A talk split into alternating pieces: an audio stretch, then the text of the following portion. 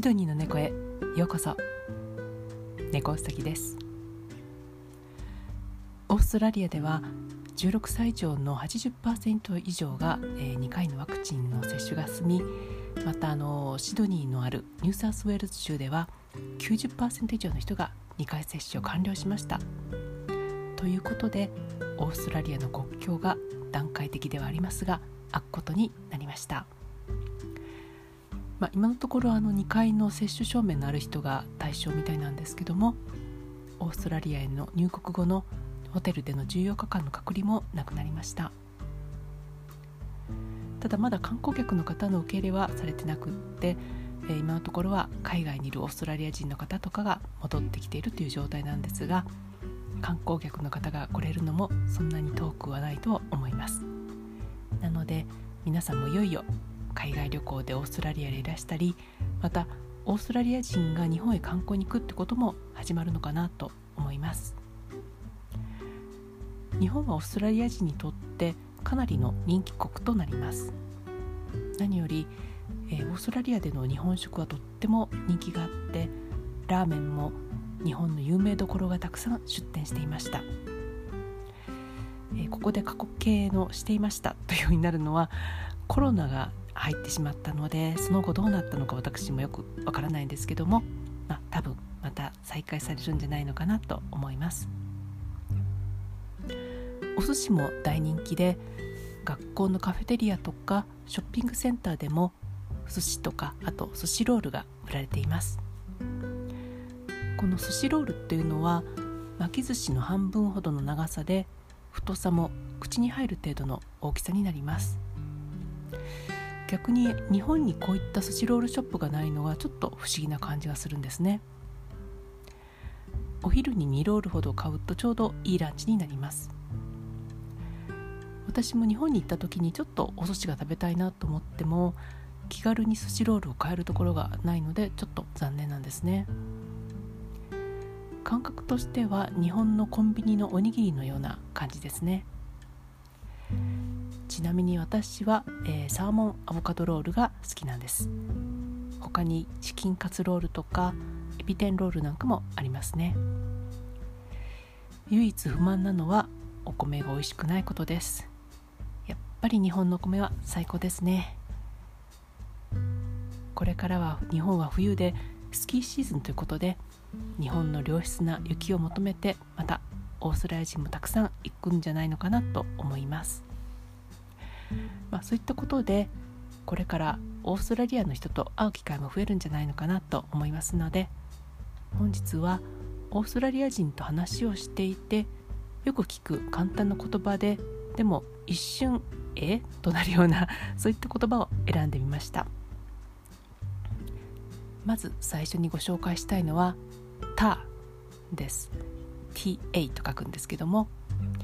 まあ、これは外国人の人はあんまり使わない方がいいんじゃないのかなと私的には思うんですけどもオーストラリア人はちょっと使う人が、えー、いますね。この意味は「サンキュー」の、えー、ことで、まあ、その略語っていうことになるんですけども私個人的にはあんまり好きな言葉じゃないんですよね。サンキューならサンキューといえばと 私は思うんですけども短くするのが好きな王子らしい単語かと思います。例えば誰かが何かを落として拾って渡してあげた時に「た」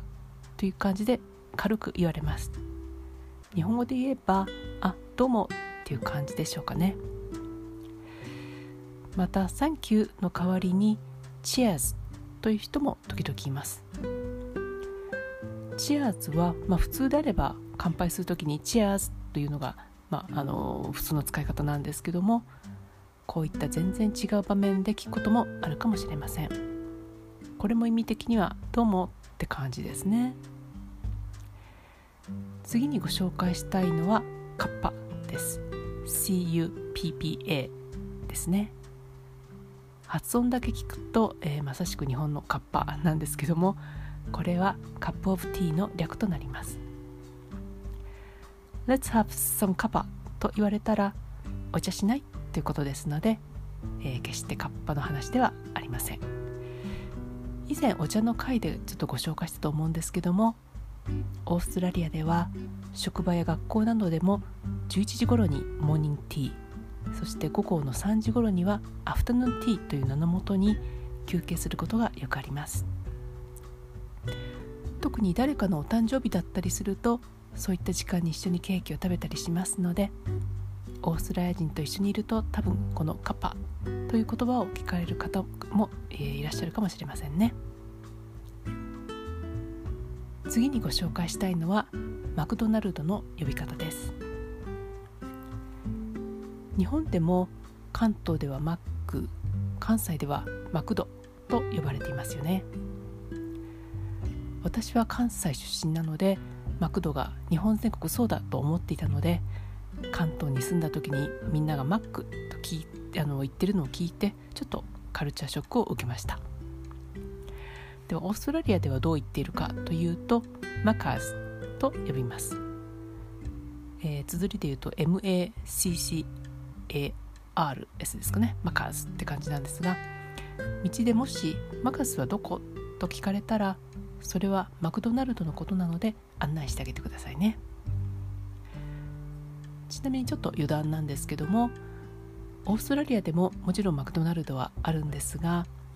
日本のような季節限定メニューっていうのはあんまりないように思います。日本では照り焼きバーガーなど日本的なご当地バーガーがあるんですがオーストラリアのマクドナルドのご当地バーガーは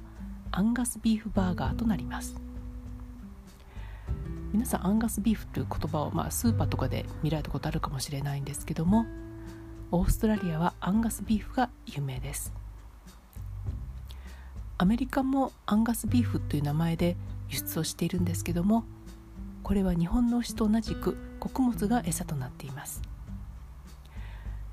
一方オーストラリアのアンガスビーフは広い牧場の牧草で育っているので、えー、脂肪が少なくって赤身が美味しいお肉となります。ただ日本人の方には少し硬いと感じる方が多いっていう話があるようなんですけども牧草で育っているので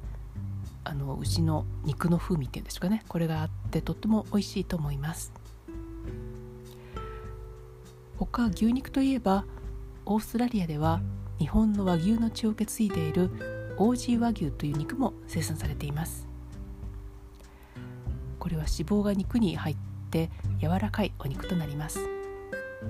飼料も日本の牛のように穀物,、えー、穀物ベースってことらしいですね。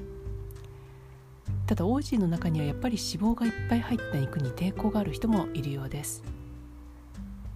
また牛の脂肪は健康に良くないというイメージもあるせいかそれほどオーストラリア国内では人気はないのかなという印象ですね、まあ、ちょっと話がそれましたけどもオーストラリアにいらした際には是非マクドナルドにてご当地アンガスバーガーをお試しください。え最後に略語ではないんですけどもマクドナルドなんかでも使えそうなフレーズを一つご紹介したいと思います。それは It's my shout ですね。これは直訳すると、えー、それは叫ぶということになっちゃうんですけども、えー、意味としてはあそれ私のおごりという感じですね。友達にお茶をごちそうする時なんかに、えー、言えばいいフレーズなんですけども、えー、お友達が払おうってしてしている時に「あ It's my shout」っ